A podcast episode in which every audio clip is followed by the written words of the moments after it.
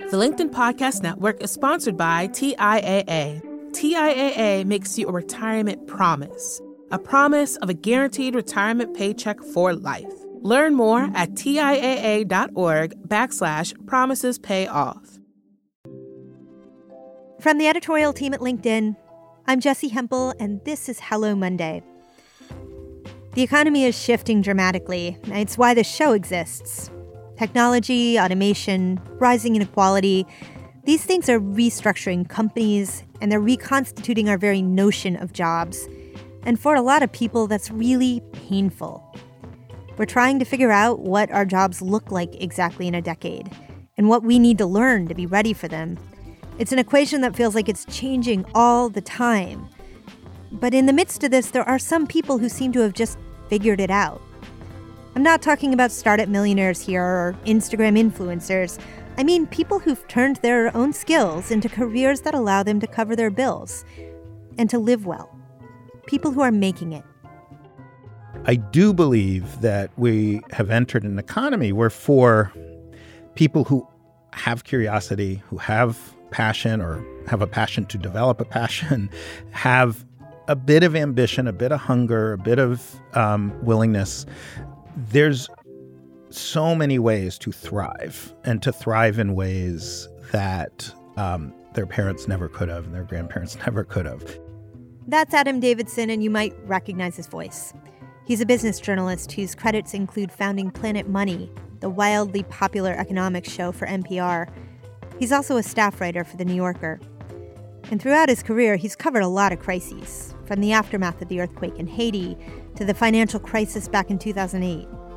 And along the way, he's met a number of these people, the ones who figured out something about how this new economy works. He's collected these stories and put them in a book called The Passion Economy The New Rules for Thriving in the 21st Century. This episode, Adam explains how we got here, and he shares what he's learned about how to make a career, any career, work in the future. Here's Adam. So, Adam, as you were going through this journey of reporting on the economy, uh, you learned a lot about how people make it, um, how people forge successful careers, how that's changing. And of course, you experienced a lot of what I experience when I'm talking to job seekers, which is the anxiety of the unease that comes with the fact that there's a lot of change. Technology is changing things structurally, something is different than the economy that our parents came into. Um, and through all of that anxiety and unease, you landed on a number of people who seem to be just elegantly figuring something out and succeeding. And that that's what your book's about, right? That is what my book's about. I mean, if if you look at, you know, I was at NPR for many years, then I was at the New York Times Magazine, then I now I'm a writer for the New Yorker, and 90 something percent of what I wrote is grim, dark stuff. I, I spent, I covered the financial crisis, and you know, f- for those of those of us covering it on the front lines, I think we understand. We truly came to the brink. I mean, the collapse of our civilization. I mean, it, it, it there was a few weeks there in September, October 2008, where it was not unreasonable to imagine and and you know very calm, very boring economics professors who've never said anything sensational in their lives were talking seriously about the fundamental collapse of thousands of years of civilization. That was a real on the table thing, and I covered the financial crisis. Then I spent a lot of time in Haiti covering the aftermath of the earthquake um, and and just the embedded decades of of corruption and misrule. I um, for a while for NPR, I was covering pretty much every crisis that came up: Hurricane Katrina and um, and uh, the the tsunami in Indonesia and and and then much of what Planet Money eventually focused on, and much of my work at the New York Times and the New Yorker focused on was rising inequality, the fact that the U.S. seemed to have had a machinery for making most groups better off over the course of their lifespan and that that had broken. And so I much of my life was in very grim areas and real. I mean those are all very real issues. along the way, I kept finding these people. At first, just totally accidentally. I'd just kind of be interviewing someone and they say, Hey, do you know this person? You should meet this person. They've kind of figured it out. And eventually it became a project. I was collecting these people that I eventually came to call the passion economy folks who I came to realize had intuited on their own that the very forces that were causing so much distress global trade, automation, outsourcing also offered incredible opportunity for certain kinds of people. And that yes, there is a dark and pessimistic story. And, and certainly I don't want to come across as, hey, everything's great, everyone's going to be great. I don't think that's true. But I do believe that we have entered an economy where for people who have curiosity, who have passion or have a passion to develop a passion, have a bit of ambition, a bit of hunger, a bit of um, willingness, there's so many ways to thrive and to thrive in ways that um, their parents never could have and their grandparents never could have. I, I, I don't think it's easy. I don't think it's available to everybody. I think you need a certain level of education, a certain level of sort of probably just intelligence and kind of ambition and stick to itiveness. But I think it's available to a lot more people than realize it's available to them. And and that was the idea of the book to tell people, hey, it's it, it's actually there's something wonderful happening amidst the chaos. Well, and give me an example of just one of the people who has landed a successful life from your book. Sure. So th- th- there's a guy named Lance Cheney who um, he he wanted to be an artist. His dad runs ran Braun Brush, the company that his great grandfather, I believe, founded in the 1800s, and it was a really boring commodity brush maker. Um, they particularly focused on brushes for the food industry. So pizza oven brushes, like uh, which is a special kind of. It has to be really um, sharp and, and metallic to wipe down a pizza oven, but you don't want to, the bristles to fall off because you don't want these metal bristles to be in people's pizza. So it's like a technical thing, but it's kind of boring. And then China came along, like, and just started selling all their brushes for much cheaper than they could um, make them. And like so many American manufacturers, they were facing utter devastation. And what Lance Cheney did was he was like, all right, as soon as China's making a brush, we're done. We're not making that brush anymore. Which in a way is counterintuitive because almost by definition, the brushes China Chinese companies would make were exactly their best sellers. But Lance essentially turned his company from a producer of commodity brushes, of huge volumes of, of brushes, to a brush sol- solutions company. So he Wait, just like, can we just have a moment around? That's funny sounding. It is like a, fun a brush, brush solutions which, company. Yes, and when I first heard about it, it sounded ridiculous. And um, in fact, the way I learned about it is I did a profile of a different brush manufacturer in the Bronx who was going who went out of business because of the Chinese competition. And I asked the guy, "Has anyone figured this out?" And he said, "Oh, Lance Cheney has figured it out." And so I had to talk to Lance Cheney. So what Lance does is he just works intensely with companies and find solutions for problems that involve brushes. So he worked with a nuclear power um, inspection company. They go to nuclear power plants and inspect them. And the standard brush they used um, would shed a few little staples every now and then. But eventually, these nuclear power plants had thousands and thousands of staples kind of sloshing around in the water at the, the coolant water at, at the nuclear power plant, a huge danger. So Lance came up with a brush that the in, safety inspectors could use that would never, it had no staples, so no staples could fall off. Similarly, he worked with, um, I think it was Frito Lay, that had a big machine that made potato chips and or corn chips, I can't remember. Um, but it had like this corner of the machine where the chips would kind of get congregate and crush each other. And he came up with a very simple brush that pushed them gently out of the way and without ever having a risk of a bristle falling off. Because if you buy some Frito Lay and you suddenly eat a bristle, turns out when you make brushes, if you can make brushes where the bristles don't fall off, you've got it made. He made a special brush for NASA, and there's two rovers on Mars that have his brushes because when they go to a rock, to drill into the rock to see what it's made of, they need to brush the surface first. And he had to make a very special brush that was as light as possible, but still uh, could withstand the you know, wild fluctuations and heat and cold and um, of, of the Martian atmosphere. Uh, of, of well, I was going to say Martian atmosphere. I don't think it has an atmosphere, but of Mars. so, and when you talk to Lance, I mean, he has this deep a brush is a simple thing. There's some kind of stick, there's some kind of bristle, and there's some kind of glue or other adhesive to keep them together.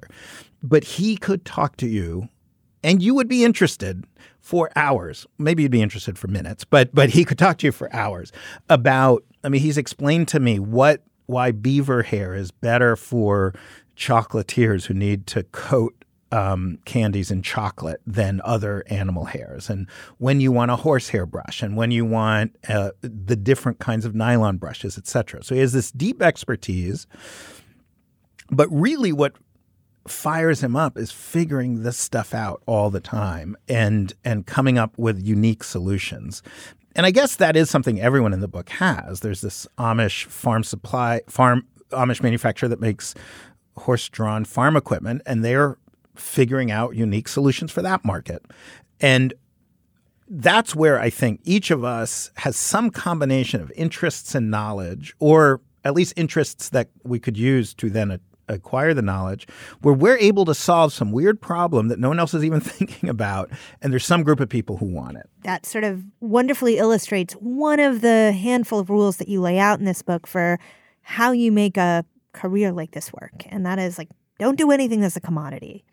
So give us some other big ideas around like how you make a career like this work. So don't do a commodity and don't do things other people do feels really important. I mean that that um and and you know part of the argument I make is that we the the 20th century economy was kind of a blip in human history, but uh, where it was built around large companies that were focused on making lots and lots of the same stuff just faster and cheaper.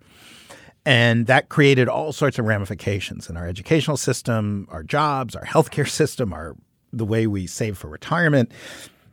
It sort of made us think about a job as a thing that kind of exists out there and you get a job and then you just do the thing you're told and the more kind of you fit you're a square peg in a square hole the better off you are. And and so my argument is we're now in a new economy, and so the more closer you are to that 20th century economy, the worse off. So don't be a commodity is a big one. Another major one is price. Really think about price. And price can be I make this object, I make a brush, and how much do I charge for it? It could be, and I do think these rules largely apply to people who work at a big company. What is your salary? What um, if you provide a service how do you charge for your service? I go to enormous length in here talking about why creative professionals and service providers like accountants and lawyers shouldn't charge by the hour. That's a terrible way. You should charge your price should be rooted in the value your consumer gets from what you do. Uh, standard pricing the most typical pricing is what cost plus. You make a brush, it costs you five bucks of raw material it costs you know it takes a dollar worth of time. So the cost all in is six dollars plus shipping and stuff. Let's call it 10 bucks. So i'm going to pay i'm going to charge 20 bucks. But if you're making a tool that stops a nuclear power plant from having a risk of explosion the value of that is not $20 the value of that is thousands of dollars.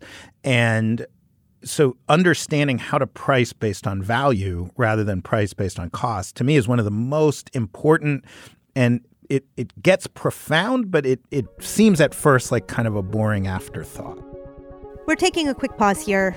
Coming up after the break adam offers his advice for people entering the workforce for the first time. The linkedin podcast network is sponsored by tiaa In the last 100 years, we've seen financial markets swing, new currencies come and go, decades of savings lost in days, all showing that a retirement plan without a guarantee, quite simply, isn't enough. So, more than a retirement plan, TIAA makes you a retirement promise a promise of a guaranteed retirement paycheck for life, a promise that pays off. Learn more at TIAA.org backslash promises pay off. Hi, I'm Tomer Cohen, LinkedIn's Chief Product Officer. On my podcast, Building One, we dive deep into what it takes to build great products. Recently, we had Zach Perret, the CEO of Plaid, and he shared about his struggles building a financial app for consumers and how he was able to turn it all around with a critical pivot. Take a listen. I personally couldn't resonate as much with the consumer set that we were trying to reach. I just didn't have that level of empathy. When we made the shift to building a B2B product, though, I was building the product that I wanted. My co founder and I were creating the product that we wanted ourselves, and we had so much empathy for what that product was. Such a great insight. You know, in that sense, we got lucky because we were, we were creating a thing for ourselves. And then the people that we were talking to also had the same problems we did. They were fintech developers. We'd been a fintech developer, uh, we'd been trying to build a fintech product for a year. And so we had such deep empathy. We had such a clear ability to. If you want to hear more of Zach Perret's story and the lessons that follow, listen and subscribe to my podcast, Building One. And we're back with Adam Davidson. As I was thinking about the various people that you profiled, uh, ultimately there didn't seem to be a lot in common between them around the things that they had discovered each on their own. And I came away thinking, yes, all the rules that you lay out apply to them, but I came away thinking, holy heck, this is hard. Like, this is, you know, the thing about the 20th century is that you graduated and you got a job at IBM and you followed the big book of rules you got at the beginning of that job, and then you knew what linear success looked like. And this is the opposite of that. Yeah, although yes, that is true. Part of that is that I do think we're at the dawn of a new economy. So I, I think of, you know, my family was a were a bunch of farmers in the Plymouth, Massachusetts area until the late 1800s, and then it just became didn't was no longer a way to make a living. So like so many American families, they moved to central Massachusetts, which now is barely any distance at all, but at the time was a massive shift and became factory workers. And to them, this felt like death. This felt terrifying. They they went from a world where all the family lived very close together, where the work you were doing was work that your great great great grandparents had done. It was tied into your church and your values, and and then suddenly young women are living on their own and going to dance halls and and people siblings are living far apart and don't know each other. People are, it was chaos. It was confusing. It was terrifying. And factories did take terrible advantage of people, obviously, and working conditions could be awful. And it was, it was confusing. It was terrifying. It, there was a period of real dislocation. And then it took a while. So, you know, in in the late 1800s, getting a high school degree was a rare thing. Something like 10% of Americans had a high school degree. So it wasn't like we had to build the public school system. We had to eliminate child labor laws. It wasn't until 1938 that America eliminated child labor laws across the nation, which to me seems very late. Um, you know the, the, the union battles, the five day work week, the eight hour workday, um, the the very idea of a career. That's an in modern invention. You know, arguably invented by the DuPont Corporation in the 1910s, and the the the idea that college is not just this obscure thing for ministers it's a general purpose thing for anyone who wants to be successful that's all those are all things that came about in the early 20th century so I think we're in a period like that. That's my claim that we're we've entered a new economy and we don't yet have the structures, the systems in place to guide us well. Um, but that hopefully those will come in time. Uh, it's not a guarantee. A lot of people have to work really hard to build the structures the last time, and they don't always happen right. Um, but that there were people in 1890 and 1900 and 1905 who saw what was coming, who intuited what was coming, and who were able to build stability at a time when so many people saw only chaos.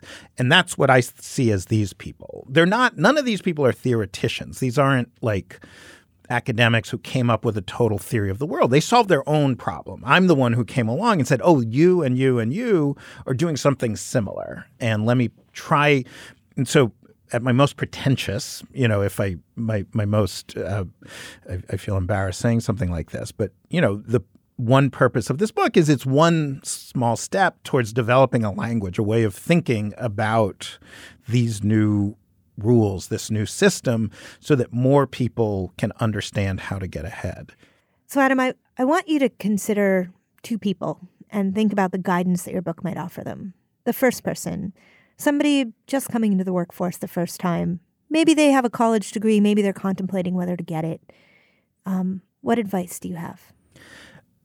So, I think my biggest advice is that the precious resource is a understanding you yourself, understanding what things drive you enough that you could devote hours a week for years and years and years to doing. So, you know, I was lucky enough to find that in journalism where I was willing to just it, it, seemed perfectly fine to me that oh there's skills and abilities that'll take me decades to learn and i'm gonna i'm willing to put the time in and i because i i think this idea of a passion of some internal driving force is a necessary precondition but for most people it's not you don't it's not obvious right away so i think it, in a weird way it's kind of a comb- that recognizing that that's the core purpose. More than getting a master's degree or a PhD, more than achieving a particular career path. That the if you want a, this life, if you want the life I'm describing,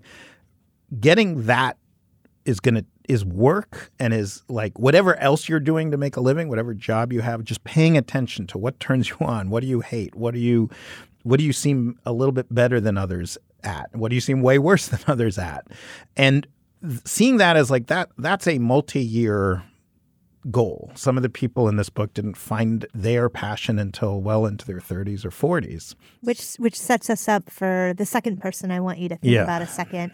Somebody who's been at a job that they're meh about for maybe a decade and a half and maybe maybe they were laid off, maybe they're choosing to do something else. What what advice do you have for them? So it the hardest conversations I have is someone with acute financial need and who wants the passion economy because I, I don't want to give the wrong impression that it's there are people where it somehow all comes together all at once and and it really in a very short period of time happens um, but but there are other people where you, it takes a while to figure it out for yourself. It takes a while to refine your story, and then it takes a while to um, you know communicate that story, find the right audience. And to me, the the single biggest barrier to stepping into the passion economy really is um, something in the insecurity fear area that um, you know I, that seems to be an independent force of your actual financial condition because I notice some people genuinely do have financial fears and but a lot of people who come to me they're okay financially they could take a year to try something but they're just terrified and th- that is the part that um, that I struggle with personally. I, I think the kind of if we can say the I was going to say the coward's way. By the way, I've been a coward. I've worked for big entities. I just went out on my own like six months ago. So so I, I, should talk. I mean, I'm almost 50 and I've spent most of my career working at big institutions where I got a steady paycheck. Um, but what I did do is I found institutions that supported the passion I had and, and were places where I could develop that passion.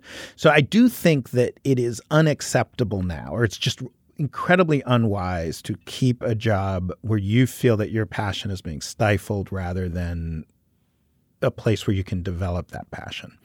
I would also say that people with jobs in big co- corporations often misunderstand or, or undervalue how much entrepreneurship and autonomy they could have.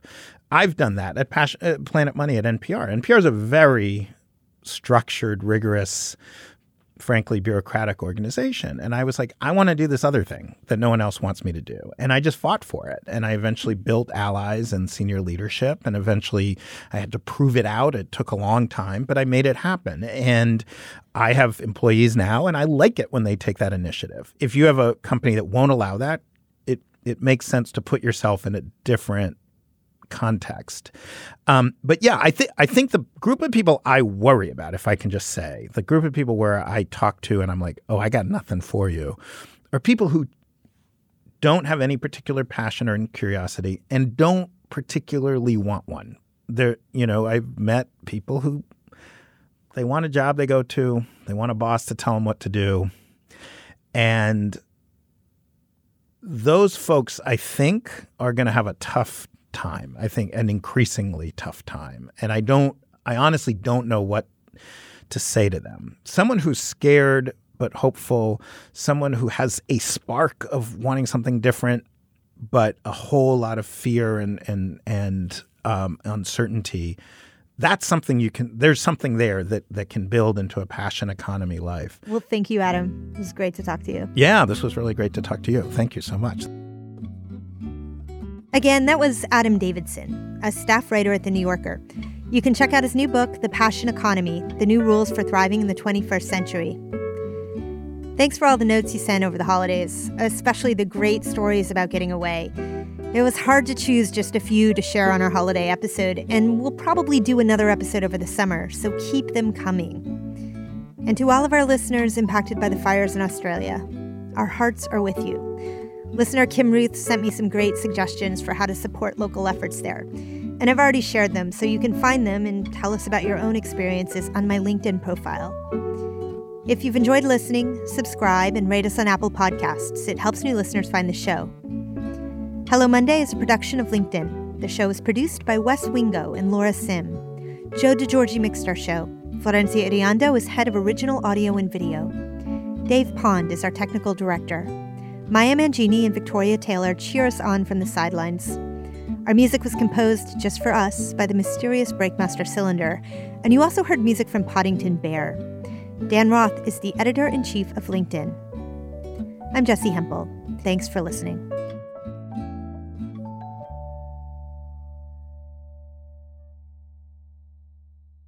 Adam, I really did listen to like every Planet That's Money.